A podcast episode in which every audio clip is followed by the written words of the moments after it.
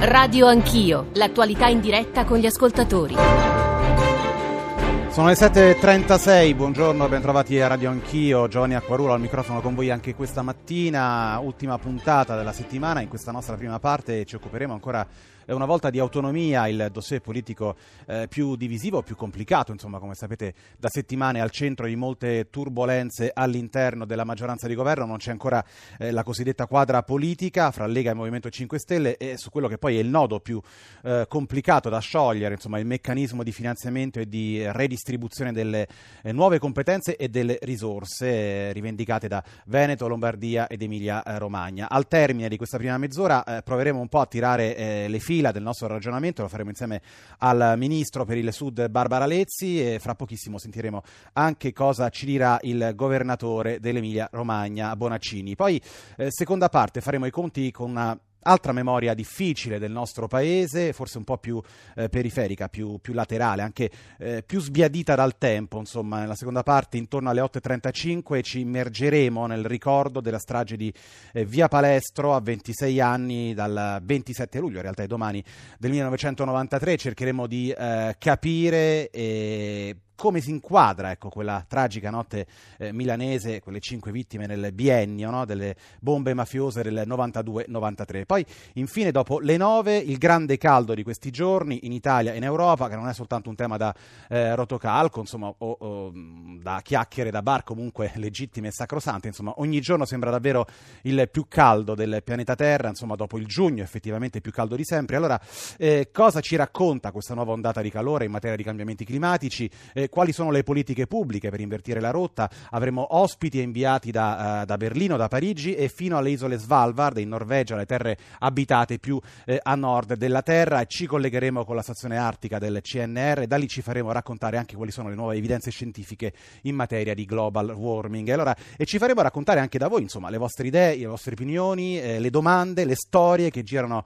eh, gireremo ai nostri ospiti. Insomma, come sempre, le voci dei radioascoltatori faranno parte della nostra trasmissione eh, 335 699 2949 per sms messaggi whatsapp messaggi vocali whatsapp audio poi radio anch'io chiocciolarai.it l'indirizzo di posta elettronica l'account su twitter e poi i nostri canali eh, social. E allora il consiglio dei ministri che avrebbe dovuto chiudere sul punto dell'autonomia delle autonomie regionali eh, del cosiddetto regionalismo differenziato è slittato. Nel frattempo però proseguono i tavoli tecnici. Ieri si è parlato di tutela dei beni culturali lunedì si dovrebbe affrontare il famoso nodo fiscale. Eh, il Piemonte, anche il Piemonte nelle scorse ore si è fatto avanti per rivendicare lo stesso tipo di percorso. Vedremo poi eh, come si chiuderà eh, la partita, partita politica ancora aperta. E io intanto saluto subito il governatore dell'Emilia Romagna, Stefano Bonaccini. Buongiorno, benvenuto.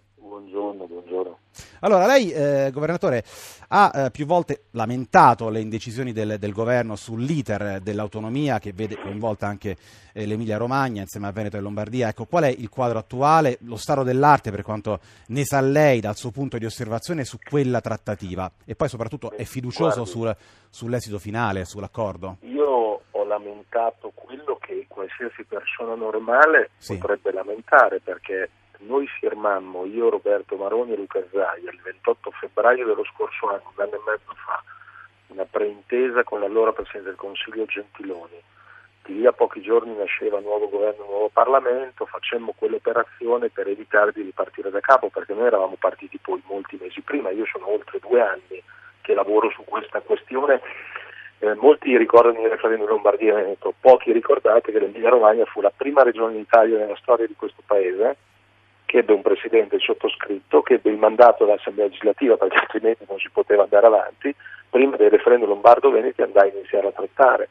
Dopodiché mi pare che mentre io mi sono lamentato qualcun altro quasi è arrivato ad insulti, no? Mm. Il Presidente del Consiglio ha dovuto persino fare una lettera per mm. rivolgersi a Lombardi e Veneti, cosa abbastanza inusuale. Quello che io dico è che è un balletto abbastanza ridicolo ormai. Mi perdoni, ma dopo un anno, se a lei dicessero che ogni settimana è quella buona per arrivare a un accordo, posto che per fare un accordo bisogna essere in due. Ma come mai non si chiude Bonaccini? Beh, mi pare sia evidente sotto gli occhi di tutti, perché ci sono due forze di governo, Lega e Movimento 5 Stelle, che dissero quando iniziò il governo che nel giro di poche settimane avrebbero concesso l'autonomia, che stanno litigando su quello, mm. E che però rischiano di rappresentare una situazione abbastanza imbarazzante. Io non posso avere come interlocutori da Presidente della Regione, istituzione, le forze politiche una contro l'altra. Io devo avere una sola istituzione di fronte a me che si chiama governo italiano. Se sono capaci di mettersi d'accordo lo facciano, se non sono capaci dicano che hanno fallito su un punto che era in particolare per la Lega di Limente, allora a quel punto Salvini avrebbe fallito. La cosa, io non ho mai chiesto, non ho mai dato out-out, non mi permetterei mai, perché per me le istituzioni sono sacre, però non è francamente accettabile che da oltre un anno ci sia un balletto per il quale noi non abbiamo ancora visto i testi finali. Lei tenga conto che noi sei mesi fa come Regione Lei mi sembra piuttosto pessimista comunque Bonaccini sull'esito. No, no, io voglio, io guardi, io voglio essere ottimista, mi pare che quelli pessimisti siano stati i miei due colleghi che hanno preso dire, carta e penna e hanno usato parole che io non, non, uso e non voglio usare perché voglio avere rispetto del Presidente del Consiglio e del governo italiano. Quello che mi sembra francamente inaccettabile è continuare a discutere con interviste sui giornali, abbiano il coraggio di chiamarci, sediamoci, guardiamoci negli occhi e discutiamo. Lei sa ad esempio che sulla scuola noi abbiamo una proposta che secondo noi potrebbe mettere d'accordo una maggioranza che litiga a me di avere gli insegnanti dipendenti della regione non me ne può fregare di meno. Mm. Ma cosa vuole che mi interessi avere gli insegnanti dipendenti della regione Emilia-Romagna? Che uno sia nato a Bolzano, a Bologna o Palermo, l'importante sì. è che sappia insegnare bene. Sa cosa che noi abbiamo chiesto per la scuola invece? Noi abbiamo chiesto altre due cose, secondo noi, decisive e molto più importanti. La prima, che finisca la vergogna che ad ogni anno scolastico i nostri figli e nipoti, i nostri studenti non hanno tutti gli insegnanti di riferimento, a volte ci mettono mesi ad averli. Sì. Quindi noi nella richiesta chiediamo che sia la Regione Emilia-Romagna a stabilire il fabbisogno e il numero di insegnanti necessari per garantire subito lo svolgimento corretto delle lezioni. Secondo, l'edilizia scolastica. Sì. Se noi vogliamo governare e amministrare, abbiamo bisogno di sapere per qualche anno quante saranno, poche o molte, le risorse per fare scuole più belle, più moderne più sicure. Bonaccini, molto Ogni chiaro e noi gireremo anche le sue istanze e la sua voce al ministro Barbara Lezzi tra poco e anche in realtà a Guido Guidesi, sottosegretario della Lega, eh, per avere diciamo, un chiarimento su questi punti e appunto sullo stallo che è ancora in atto sul tema delle autonomie. Io però vorrei spendere ora qualche minuto per stare sulla parte più complicata del, del dossier autonomie, che è appunto il nodo fiscale, insomma il meccanismo eh, eh, di redistribuzione delle risorse legate alle nuove competenze regionali. Ci ascolta su questo punto eh, Luca Cifoni, giornalista eh, economico del eh, Messaggero. Buongiorno Luca, ben trovato. Buongiorno. Allora, se capisco bene, Luca, insomma, il gettito extra, il famoso gettito extra che maturerà nelle regioni che otterranno l'autonomia, eh, appunto, eh, gettito extra poi legato alle nuove funzioni, alle nuove competenze regionali, non resterà nelle loro casse, come chiesto dai governatori, ma tornerà allo Stato. Perlomeno questa è l'ultima formulazione disponibile. Insomma, sarà il Ministero del Tesoro a presiedere alla redistribuzione dei soldi alle varie regioni. È così? È così nel senso che c'è un'idea di accordo tra i due partiti della maggioranza per uh, prevedere un meccanismo perequativo di questo tipo quindi eh, i soldi appunto passerebbero dallo Stato centrale, dal Ministero dell'Economia, il quale provvederebbe poi a ridistribuirli in questo modo tutelando le regioni eh, mm. presumibilmente più deboli, quelle che avrebbero da perdere in, una, in un meccanismo di questo tipo. Tutte le Quindi regioni, stiamo... Luca, o soltanto quelle più bisognose? Perché anche di quello si discute. Infatti anche di quello si discute e sono, come, come, giustamente si diceva sono questioni estremamente eh, tecniche e un po' difficili da capire, ma poi in questi dettagli sta la, eh, anche la fisionomia che questa riforma potrà prendere, perché un meccanismo eh, di questo tipo con un ruolo dello Stato nel fondo perequativo che quindi eh, eh, appunto si occupa di redistribuire queste risorse in realtà dal punto di vista di chi spinge per l'autonomia potrebbe in parte eh, rendere questo disegno un pochino meno incisivo dal loro mm, punto di vista certo. e quindi teniamo presente che c'è un altro problema ancora precedente, cioè oltre al canale con cui redistribuire le risorse, il modo di quantificare le risorse. Sì. C'era una norma che sembra destinata, attualmente è contenuta nelle intese, ma sembra destinata a saltare, che è quella che dice sto appunto parlando di questioni molto difficili, ma cerchiamo di farle capire eh, che il, questi, questi, soldi, queste risorse sì. dovrebbero essere decise con il cosiddetto metodo dei costi standard, sì, sì, cioè cercare in, in, ciascuna regione di capire quanti soldi servono per svolgere questa funzione. Ma attualmente nelle, nelle, nell'intesa c'è una clausola che dice che qualora non si trovi un accordo su mh, mm, questo metodo dei costi standard, si va al metodo del costo medio pro capite nazionale, quindi si porta ogni regione a quel livello. Questo criterio porterebbe su una carta a, eh, per molte funzioni a maggiori finanziamenti per uh, alcune regioni, in particolare del nord, e a teorici minori finanziamenti che dovrebbero essere coperti dallo Stato oppure trasformarsi appunto in perdite secche per le regioni del sud e, e, anche del Lazio per la verità. Sono le regioni che andrebbero a guadagnarci eh, di più quelle del nord, Luca. Allora io vorrei eh, introdurre nella discussione, perché mi sembra molto interessante e molto viva, anche dai messaggi che ci stanno arrivando, insomma, è collegato con noi al telefono Guido Guidesi, ehm, sottosegretario alla presidenza del Consiglio con delega ai rapporti con il Parlamento, esponente della Lega. Buongiorno anche a lei Guidesi. Buongiorno, buongiorno a tutti. Senta, oggi eh, Barbara Lezzi, che sarà con noi al microfono tra poco, ehm, dice la Lega apre al famoso eh, fondo di perequazione, il meccanismo diciamo, di redistribuzione di cui stavamo parlando, meccanismo di solidarietà, eh, per cui alla fine con la mediazione del Tesoro, se questa poi sarà la formulazione definitiva, eh, con questa mediazione verranno poi redistribuite le risorse a tutte le regioni. Su questa mediazione, dice eh, la Lezzi sul messaggero, eh, c'è anche il via libera di Salvini. Insomma, è una mediazione su cui si ritrova tutta la Lega? Ma no, guardi, allora, il tavolo rispetto alle questioni finanziarie ci sarà la prossima settimana. Sì. Io però vorrei, riba- vorrei ribadire un concetto, sì. perché sennò facciamo un pochino di confusione a livello di comunicazione ai cittadini. E il concetto è questo, e la metto giù in maniera molto semplicistica per farmi capire. Certo, certo. Oggi la, l'Emilia Romagna per un servizio spende, lo Stato per l'Emilia Romagna eh, spende 100 euro per un certo tipo di competenza e di servizio. Quel tipo di competenza e di servizio l'Emilia Romagna chiede di poterlo gestire da sola perché ritiene di, farlo, di poter farlo meglio e di poter dare un servizio di miglior qualità ai suoi cittadini. Il dato di, da cui si parte a livello economico è per quella competenza oggi lo Stato quanto spende per l'Emilia Romagna. Poniamo il caso che sia 100. Nel momento in cui passa la competenza all'Emilia Romagna, quei 100 vengono dati all'Emilia Romagna, per cui lo si fa in invarianza finanziaria sì. per lo Stato e per il bilancio statale, così si dice. Per cui nessuno si, ci perde niente, non c'è nessuna regione che verrebbe penalizzata da mm. questa cosa. Quale potrebbe essere sì. il vantaggio di responsabilità attraverso l'autonomia differenziata? Cioè che l'Emilia Romagna è talmente brava a gestirsi il servizio da sola e a farlo migliorare che riesce anche a diminuirne i costi di gestione, per cui i costi potrebbero passare, non so, da 100 a 90.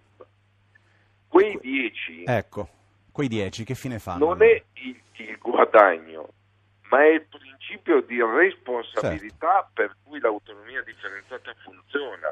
E se quei 10 che sono fatti in invarianza finanziaria, cioè senza penalizzare nessun'altra regione, non rimangono all'Emilia Romagna, il principio di responsabilità, di efficientamento e di razionalizzazione rischia di cadere. Quel 10% dovrebbe restare all'Emilia Romagna perché così funziona un'assunzione di responsabilità che dovrebbe poi appunto investire la classe dirigente di quel territorio. Questo mi sembra molto chiaro. e per poi essere da esempio alle tante altre regioni, oggi sono 11, 3 sono più avanti, che hanno richiesto la possibilità di utilizzare ciò che prevede la, la, Costituzione rispetto all'autonomia differenziata. Allora, è molto chiaro Guidesi, io la saluto e la ringrazio. Proviamo a ricapitolare insieme i nostri argomenti, le riflessioni e anche gli spunti che ci ha fornito per ultimo eh, Guido Guidesi, sottosegretario leghista alla Presidenza del Consiglio con delega ai rapporti con il Parlamento. Facciamo un po' di ordine, abbiamo sentito voci anche diverse, proviamo a tirare le fila eh, della discussione con eh, il Ministro per il Sud, Barbara Lezzi. Buongiorno, benvenuta a Radio Anch'io Ministro. Buongiorno, buongiorno.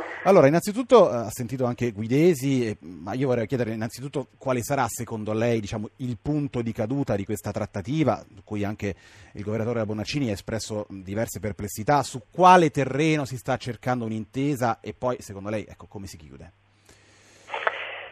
La settimana prossima ci sarà il nuovo incontro sulla questione delle risorse finanziarie. Sì.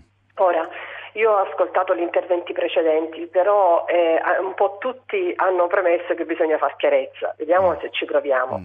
Qui per il fondo di perequazione, che voglio ricordare, viene rimandato nell'articolo 116. Cosa significa? Lì dove la Costituzione dà la possibilità di concedere autonomia su nuove materie, si dice che deve essere fatto nel rispetto dell'articolo 119 che prevede il fondo di perequazione. Quindi non ci stiamo inventando niente. Come si fa ad attribuire delle risorse a questo fondo?